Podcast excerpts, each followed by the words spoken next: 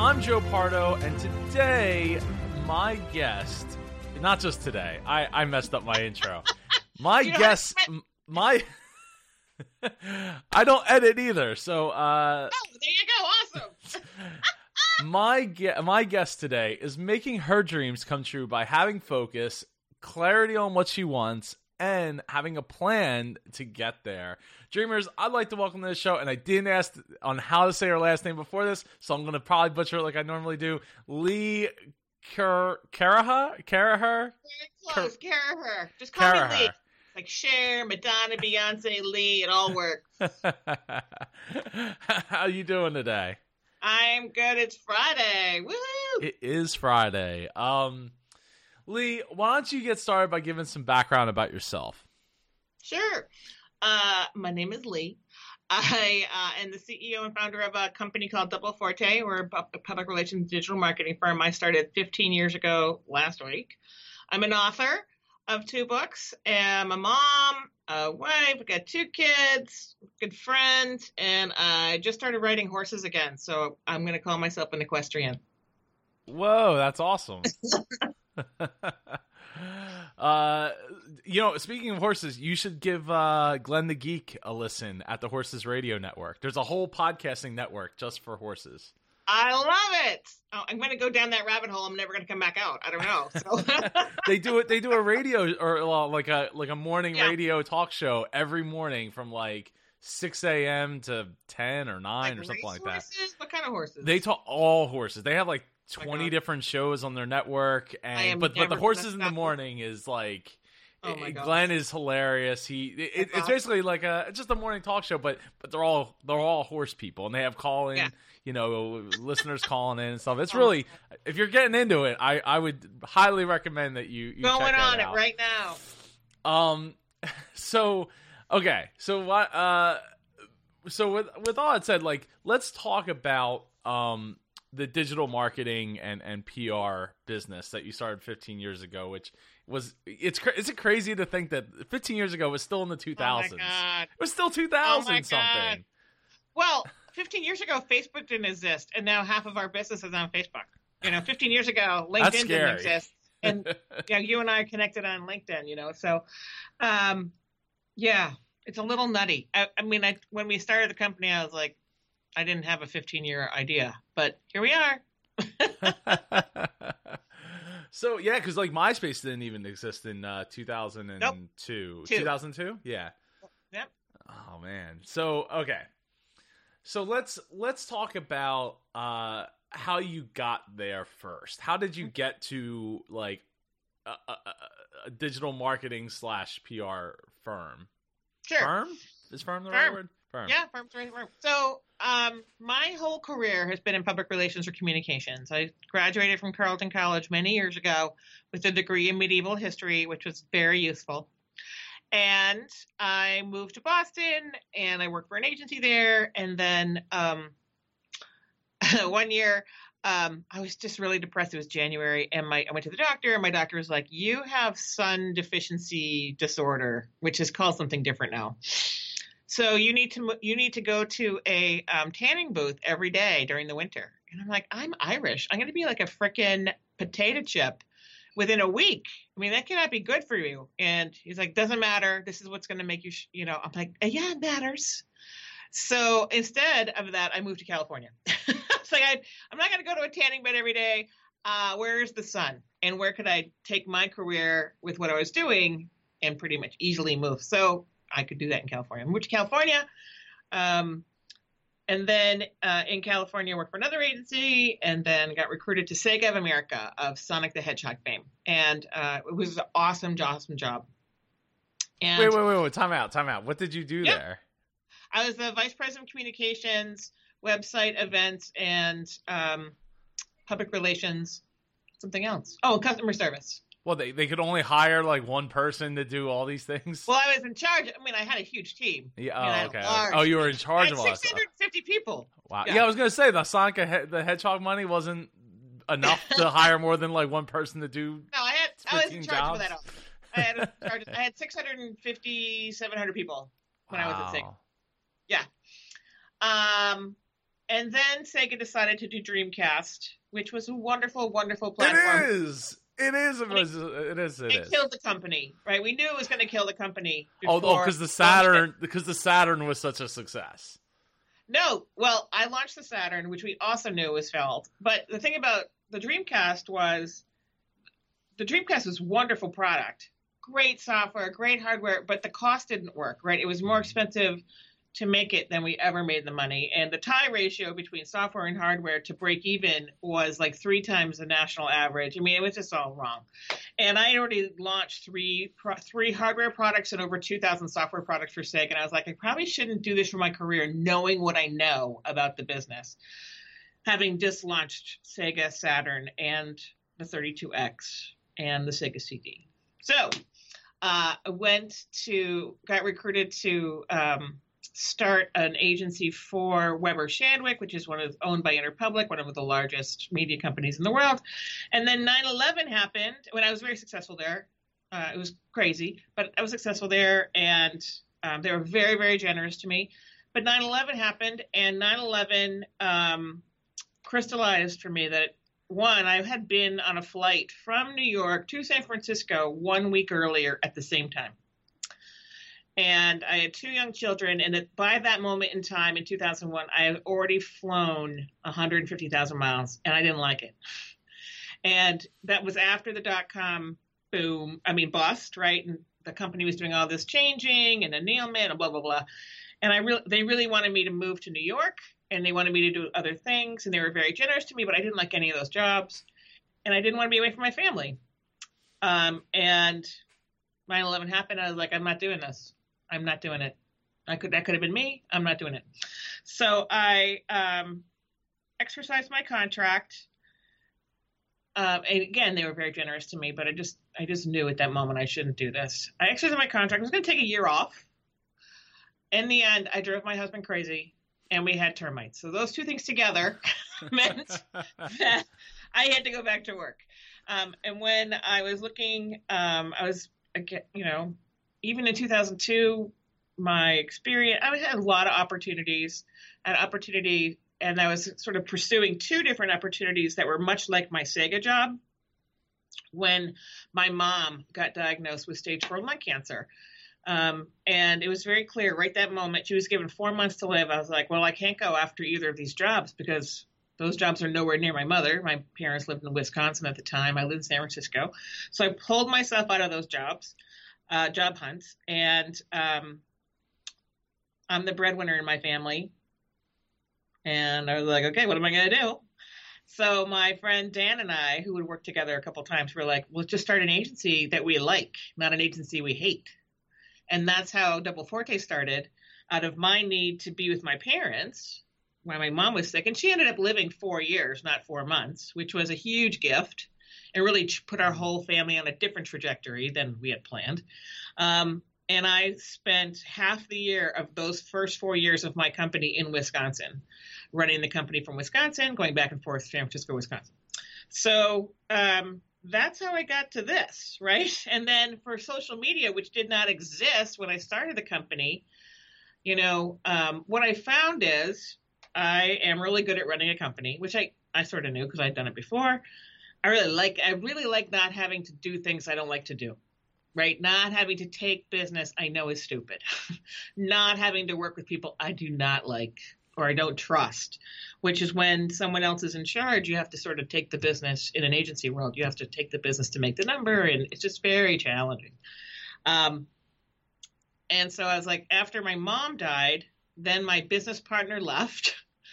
it was like a year. My mom, my mom passed away we had a wonderful celebration for her life. My partner left the business actually and left the country to go learn Spanish in Central America, where one does. I don't know. And um, it's like, what am I going to do? Well, I actually like being my own boss. I'm pretty good at it. I like doing the work I like to do. I'm really good at that.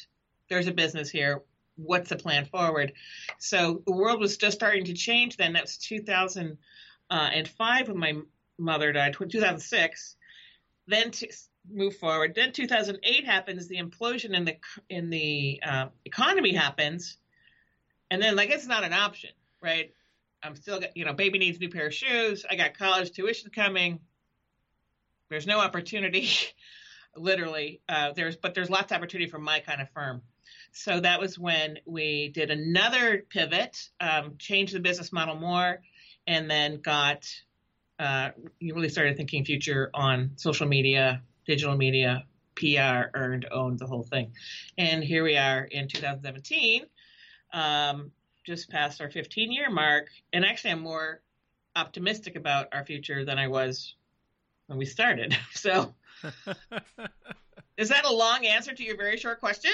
No, that's the answer that I was looking for. And you gave timeline, which a lot of people don't for some reason. Um, because you know you could say all that and you'd be like, well, and my next question would be like, well, when did that happen? When did that part of the story happen? You're like, oh, right.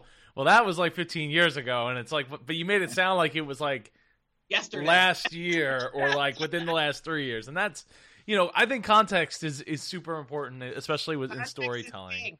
Yeah, understanding, you know, every time in a business or your personal life, you know, you're making decisions every day, and uh, decisions towards something, hopefully, right? As opposed to decisions away from something. And um, if you can be in the mindset that every moment in time you can be making a decision that propels you forward, the only way you can do that is if you understand where you want forward to be, right? So for us and my family, it was very clear where we wanted that to be and how we wanted to live. And particularly when I left um, the last agency, I was very clear what I didn't want it to be, but I had not defined what I wanted it to be.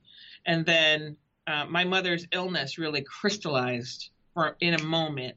Okay, now I know what I need, and then I could create a plan to go create that. So, how did your family take this departure from like big corporation life, which to me, mm-hmm. like again, being a gamer growing up, like that's mm-hmm. awesome that you worked at Sega and, it's an awesome job. I mean, it, I you know I do have one other question though. Who whose fault was that that they decided like who made the final like it's okay. We we know the Dreamcast is going to be like way more expensive than we can sell Mr. it for. Oh, and he's like, it's cool. We'll we'll, we'll make it up in the long. It'll be fine. Hmm. It's a Japanese-owned company. There's no. Well, yeah. That does not happen in the United States. Mm-hmm. I mean, the uh, I mean, there's lots of op- I mean, there were a lot of things in play which I can't talk about, but it's not just as cut and dry as that hardware was too expensive. Right, right. There's a right. lot of other things going on, and um, which I was privy to. Um, but from I had been there five years already. Uh, it was 1999, 98. I wrote the plan. I basically I wrote the plan to launch Dreamcast, and they basically executed my plan to the day. Um, but I didn't think that was what I knew wasn't going to jive with what I thought where I wanted my career to go. The the commercial that stands out to me was the one I think it was like the football uh, for like one of the the the the 2K games or whatever. He's like he comes in he's like I, I walked in and thought the game was on. Like, you know, it looks so real and it's like you know, we look 2K, back at it like, come on. yeah, right? And then you look at the game today versus the game then. And it looks oh pretty God. darn close now. Like we're there like we're really there.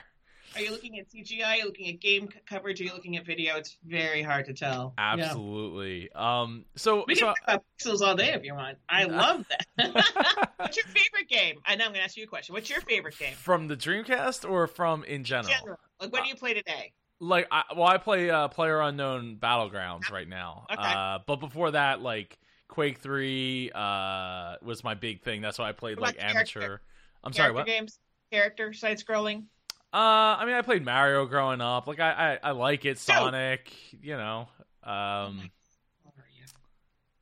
Wait, what?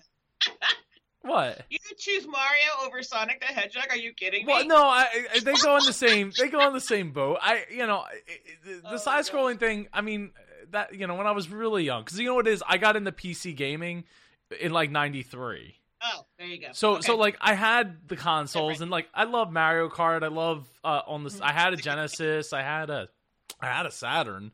Uh, and I didn't. Ha- I did have a 32x, but there was like no games for it, so it didn't really. There were 72 games for 32x. Uh, in, in, in wait, in America? In America. I think we had one. It was like vir- I think it was the virtual fighter that came with it. Virtua Fighter 2. Yes. Yeah. Big game.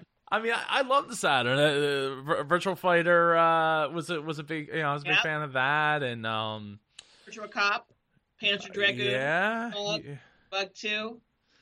Yeah. I but mean, I remember Bug. Yeah, yeah, yeah. No, I, I never got into Nights. Like I played it like once or twice, and I was like, eh, it just wasn't like my thing. I remember um really liking Sonic Adventures one, uh, and I think I don't know if I ever played two. I, I remember liking one. I, I definitely played one on uh on on the Dreamcast. But uh, my favorite Dreamcast game, e- hands down, Virtua Tennis 2K. Yeah. Like I could play that for. We could just sit down and start playing that for hours. Like I, I, I'll play it. So simple, Anyway. so fun. Power Stone, Power Stone, great Power game. Stone Two. So Uh, your question was, what did my family think when I left corporate America? yeah, So- yeah, yeah. Um, you know, I was not at Sega. You know, mm, my it was really my husband because my children were so young. Um, my husband's hugely supportive. Yeah, we make those decisions together. Um, it was a twenty four seven job, you know, because I ran uh, things in Japan and I ran things in Europe, so I had to be on all schedules. So four o'clock p.m. San Francisco time is nine a.m. most of the year in Japan, and it's also uh, 8 p.m. or 9 p.m. in England. So my day was from 5 a.m. to 8 p.m. every day, and you know that's not how I wanted to live. Not how I wanted to live. And then in my other job, um, you know, I was traveling all that time. I was in and out. I was in New York. I lived in San Francisco. I was in New York every single week for 15 weeks in a row, back and forth, back and forth. And um, you know, are you here? Are you there? Where are you? And your children. Uh, and 9/11 really helped me um, crystallize that this is not how I wanted to live. so those choices I'm not having to live. And so when um, when and my husband was very nervous. I'll, I'll tell you, it was 2001. Everybody in San Francisco is losing their jobs. Every, I mean, oh my gosh, everyone at my level in the institution. I was the last last person standing in 2001, um, and they were uh, again, like I said, the company was so generous to me. But um, after the ret- you know, and the Nasdaq crash of 2000, and then that how that all flowed um, into the services business, particularly in the West Coast, man, it was brutal. I was the last one of like 39 people at my level, uh, only one left, and uh, how you have to make choices there. It's not that for me. It wasn't much, much fun, and I said to my husband, "I'm like, I can't. I don't want to. This is. Am I gonna? Am I gonna see you every other week, couple days?" my kids were one and four. And so we said, okay, we're going to take a huge cut in pay. Um, I'm going to take a year off. We had the way that my contract was written. So I had a year off. and we got the frickin' termites. Then we had to replace the boiler. I mean, it was just like a comedy of errors. And then my mother got sick. So I was looking at these other jobs that would have been very lucrative jobs, would have required some of the same kind of time away from home requirement, but not like the one I had just had but I would not have been able to control my time, and I would, and that was not acceptable once my mother got sick. So, um, we've sort of made those decisions together on that. Mm. You know, you sac- I mean, I didn't make. I when I started the company, we didn't pay ourselves for six months. We paid everybody else first. I financed my kids' um, basically clothing off of my Amex points for three years because it was a startup in a, a huge downturn, 2002. Oh my gosh. Um, so I really didn't buy any clothes for three years. Um, bought my I bought sneakers basically, but my children I had one and a four year old who were giant. I mean they were giant children.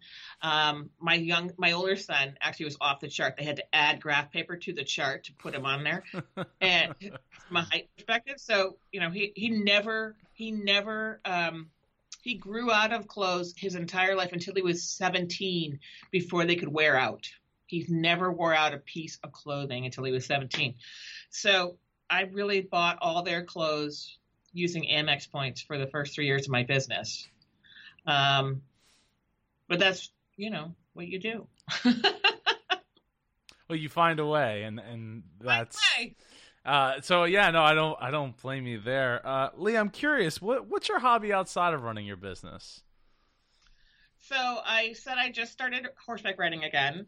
Um, I had wanted to start horseback riding in 2008. I'm really good with the numbers, actually. Now that now I, that you said that. yeah, you seem to Uh, in be. 2008, September 13th, 2008, I was sitting at my son's horseback riding lesson. I was like, you know, I miss riding. I want to ride some more.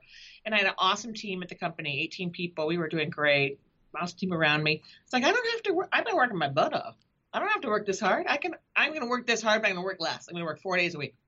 So Sunday, I figured out how I was going to do that. Monday, I walked in on Monday, the September 15th, saying, "I by this time next week, I'm missing. I'm be, I'm to be working four days a week, and I'm horseback riding three hours a week." By noon, I was like, "I'll be lucky if this company survives on eight days a week, 24 hours a day." because it was just crashing down around us, right? And this is the fourth time I've been through a downturn. Uh, not obviously of that magnitude, but a, a big downturn. And so um, I already knew. I mean, literally by noon, I was like, okay, our world just shattered. How are we going to get through it? How's the company going to go forward? Because I still have to pay to live. I'm still in charge. And um, my CFO at the time, he was half time, um, and he was at his other job. And I'm like, get in the car. He was in San Jose, which, if you don't know San Jose in 2008, it's as long as it takes to get to Los Angeles. It's to get to San Jose from San Francisco. I'm like, get in the car, come up to San Francisco. And by around 8 p.m. that night, we had penciled out all this extra cost. Like, where's any penny we can get rid of without touching salaries or healthcare? And um, Tuesday, we ran all the scenarios. And Wednesday, I, I had a company meeting. I said, the world just changed. We're going to have to change. Um, and here's what that means. We're going to lose four. I mean, this is why I projected. We're going to lose four clients. Three clients are going to shrink, and probably every client will go into review because that's what happens. Uh, and we lost four clients. three clients went into review. The three clients I thought were going to shrink actually stayed flat or grew because they got rid of people instead, and they put all their costs below the line for our function. So that benefited us. Um, and then coming out of that, it was a question of, you know, a business model going into a huge event like that is not the business model you're going to take out of that event. So I spent a big, probably six months in 2009 sort of figuring out a new business model, um, which is what we have today. Um, and then it took a while to put that in place. But, mm-hmm. you know, you roll, right? you roll with it. So, so ho- horseback riding my gosh, horseback riding. I didn't do horseback riding because I was so busy. So, uh, so this summer I was like, I can horseback ride. So horseback riding. Oh my gosh, can you even believe that? Horseback riding. I love to read. I'm a huge reader, um, uh, fiction and nonfiction, um, and uh, entertaining. And then my husband and I love to hike. Oh, very cool. Very and cool. I have a child who's really into sports, so I go to all his games. And I have a child who's a musician, who's now in college, but um, go to all his performances that I can. Oh, I love it. I love it. Um, yes, horseback riding. what the hell? What happened? yeah, you can edit all that out, Joe. no, I we don't. Again, we don't edit here. Um, because I, you know, I got a child too with the second one on the way. So this is gonna be like, what? I'm gonna get the email. Yeah, we lost that recordingly. I don't know what happened. so I just want to take a quick second to remind everyone that they are listening to the Dreamers podcast with your host Joe Pardo. That that's me, uh, and I am interviewing Lee Caraher. Right? Bam, got it. Uh, of uh, uh, uh, Double Forte, uh, digital. I don't have the name in front of me. Digital marketing and PR. Did I get it right? Got it. Awesome. uh, and um, so so Lee, I almost called you Caraher. Um, Lee, because I looked up at the name. Uh, Lee, how, what's been your biggest roadblock? I mean, obviously we've we've gone over a number of them. Um, you know, a lot of them are related to the economy, and it's understandable, right? Like, because when you're in in a in a business, I don't want to say fringe business, but you're in like an expendable business, right? It's like when you're looking to cut things, it's one of those things you'd be like, and it's one of those things that you shouldn't, right? Because you should see the value in it, but you know, people well, are like you. And people like me don't want to cut people's salaries. We don't want to fire people. We like so it has to go somewhere. So, right. what's been the biggest roadblock for you in business or in, in business, life? In life, um, in business, in my business, Double Forte, I think our, you know, we make choices that inhibit our growth, but in, enhance our life. So that sometimes has consequences that you can't predict, right? Um, and we are below the line business, meaning you know people hire us to either uh, supplant or augment a staff they do or do not have. Um, so we because we're independent and because we're small, you know, we're 30 people, we don't have the overhead of big agencies. So we we've pretty much weathered that situation.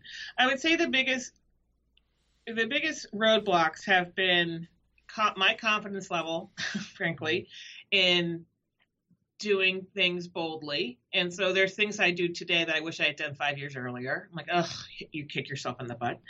Um, and then not wanting to take other people's money. we could have grown much faster if I had taken anybody else's money. And I felt so strongly about not taking other people's money that that has inhibited some of our things, but for me, the price has been worth it. Well, you, you, put a price on freedom, so I it, it makes sense. Well, there's know? more than for me. There's four bottom lines, right? The four hmm. bottom lines are money. So money's money. Money's good. Um, uh, not working with people I don't trust or respect is a bottom line for me. So we don't work with we fire those people. We try not to hire work with those people, um, and that that means something to me. Um, sort of focusing on doing the um, work that doesn't require us to work 24 7 with people who don't respect us, right? I mean, a lot of agencies, uh, and the agencies I worked before, you know, the phones start ringing Friday around 4 p.m. I'm like, well, just because you weren't planning doesn't mean I have to work all weekend unless you want to pay for it. And being able to have those rules because we're independent is really important.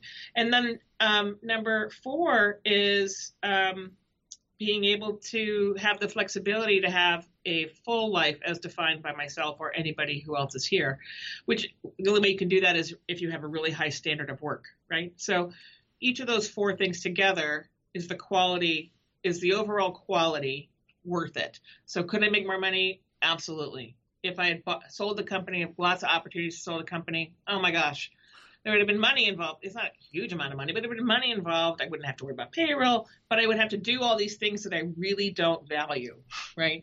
So living within the value system that I have, being able to um, provide that that that economy of four business models to people who value that, and then obviously we're doing something. We've been around for 15 years, and then being able to uh, participate fully in other things.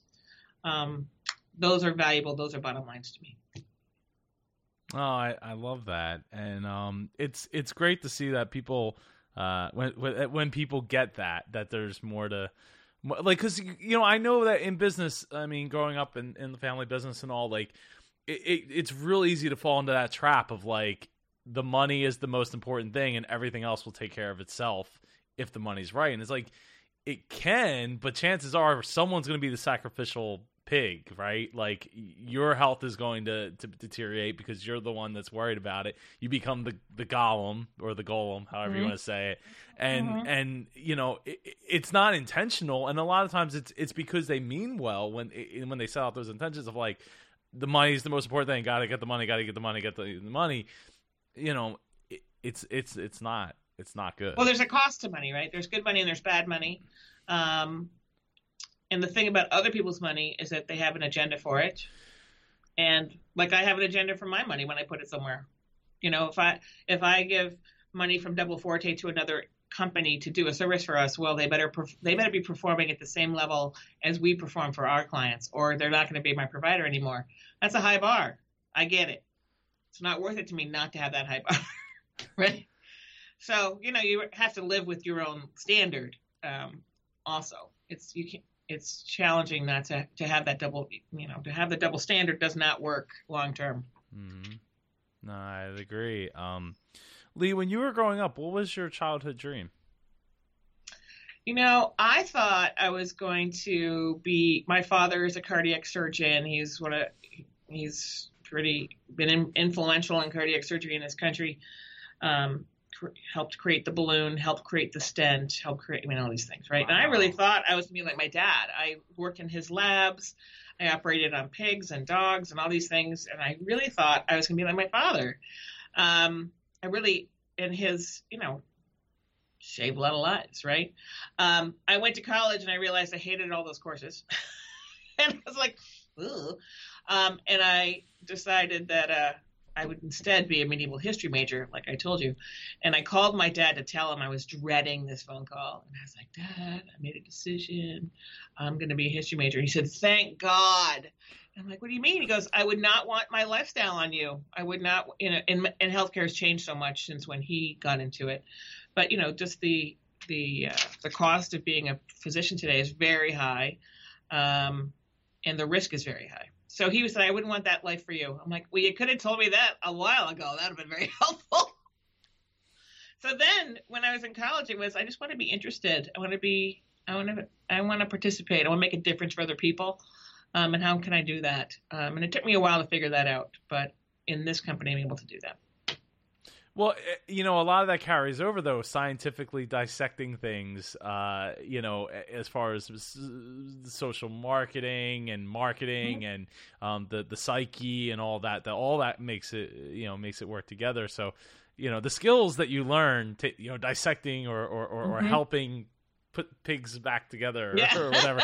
you know that that those skills and, and the math that goes into it and the calculated risk, mm-hmm. you know, all that factors in. So that's that is that is cool that you're, um, well, you know, not physically taking things apart. Right. Um, you are. Uh, that's why I really value mentally. the the Bachelor of Arts education, you know, a full rounded education that's not just specialized when you're 18.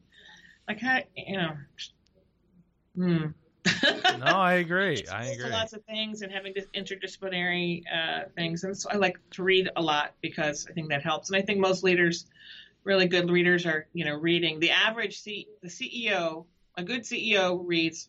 That's subjective, but you know CEOs that are successful in general read about 60 books a year.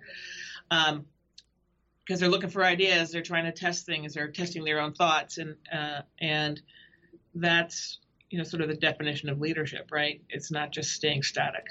No, I, I would agree. Well, the static ones end up in history, you know. Yeah. In, well, in, everybody ends up in history. No, no, no. I, I, well, that's okay. So that's not exactly what I meant, but I think the you know what I meant. End up as examples of what not to do. yeah, yeah, yeah. yeah. um, generally not the good history. So, right. so with that said, what are your dreams for the future looking like? Um, I'm very focused on um, a few things. I, my second son has special needs, so I'm very focused on. My husband and I are very, very focused on uh, ensuring that his life, when we're gone, can be as rich and uh, independent as possible. And that means a whole lot of. There's a whole cascade of things that, that means that we're doing today. Um, in terms of what I want to, how I want to live in this world and do you know be and have an impact i'm very focused on using my own gifts to make a difference for others. Uh, trying to do that in my company do that through my um, writing and my speaking. Um, i don't think work has to suck. I think there's too much emphasis on work sucking um, and negative stuff. And if i can bring a positive outlook and a, and a responsible outlook like personal responsibility outlook to the mix then i think uh, uh, I know for the people I've worked with and myself, that has had a huge positive impact, and I, I hope to do much more of that through my writing and my speaking. And then, um, you know, for I'm on in my charity work, I, I want to do things where I can make a difference. I think of myself as an exponentializer, not an incrementalizer. And so those organizations that mean a lot to me, um, where I can be involved to help them exponentialize their impact, um, and break through, that's where I'll dedicate my time. I love it. that is that is awesome. Um, so, how can people get in touch with you? So I'm super easy to find once you know how to spell my name. so it's uh, my website is www.leecaraher.com. L E E C A R A H E R.com. I'm on Twitter at, at um, and you can find my agency. You can find my writing, my books, all that kind of stuff there. And so, with your agency, what kind of clients would be your ideal clients? We work with uh, really three types of uh, clients. We work with consumer lifestyle clients, so food and beverage, uh, sports and fitness, health and wellness, um, accessories and media.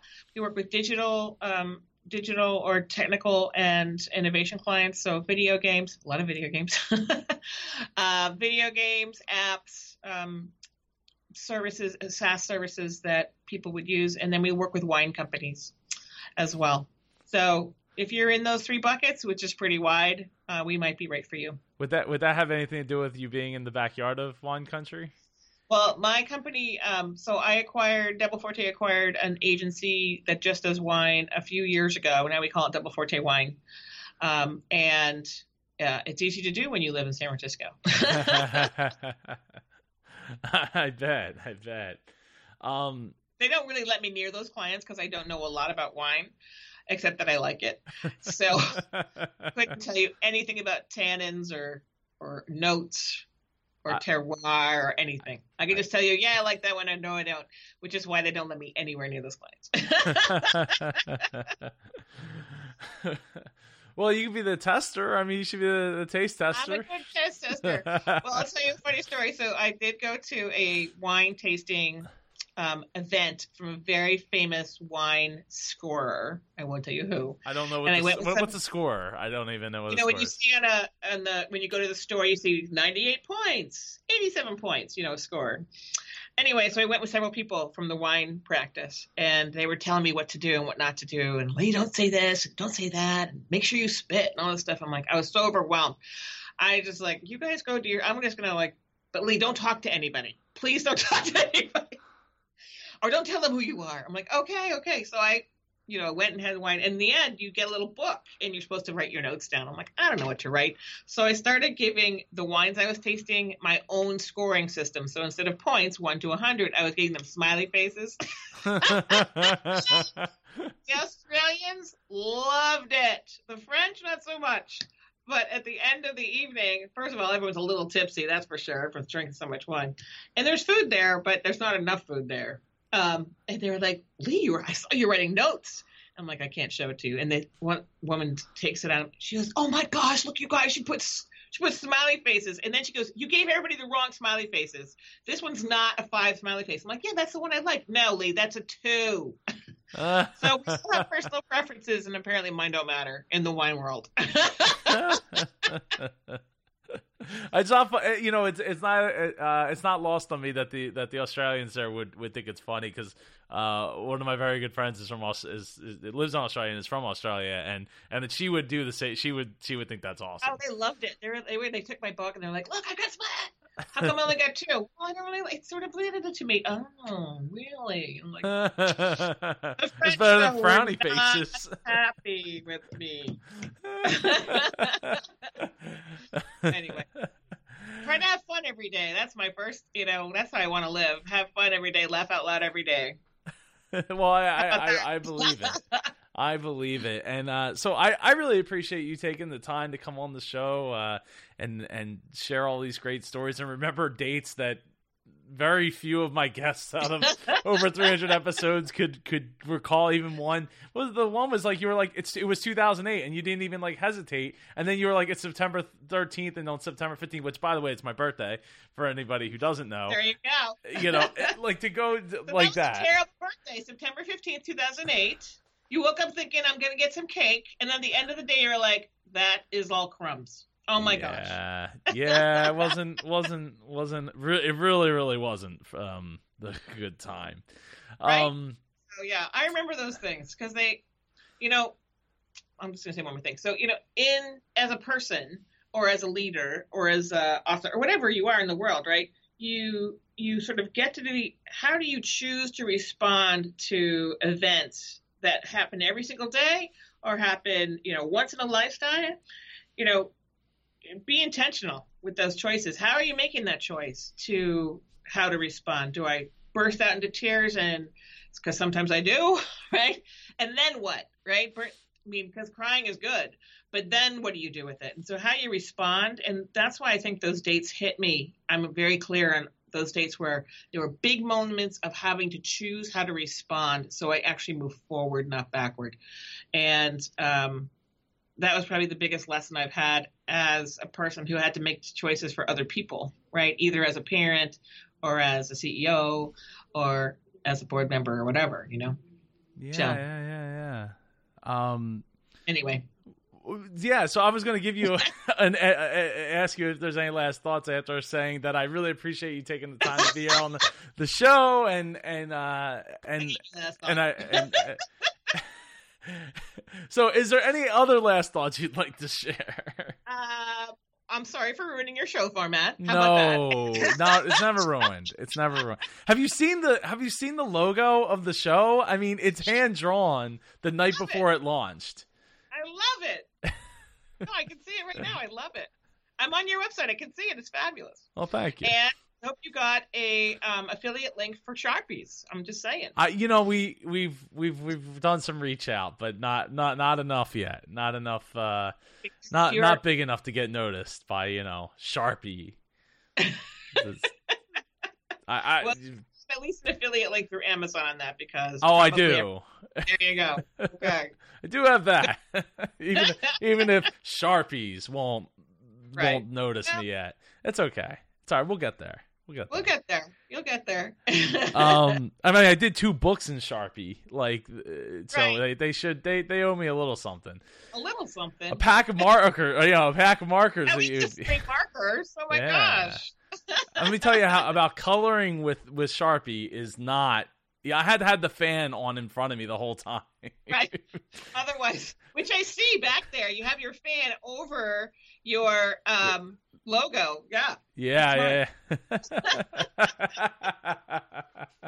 Next to your very cool chair, which maybe you sleep in. IKEA. No, I do not. Actually, I barely get to sit in that chair, but I bought it because there's only one other chair in here, and I usually have like three or four people. See, I, you gotta understand, I have an open door policy here, right? There's right. no door on my door.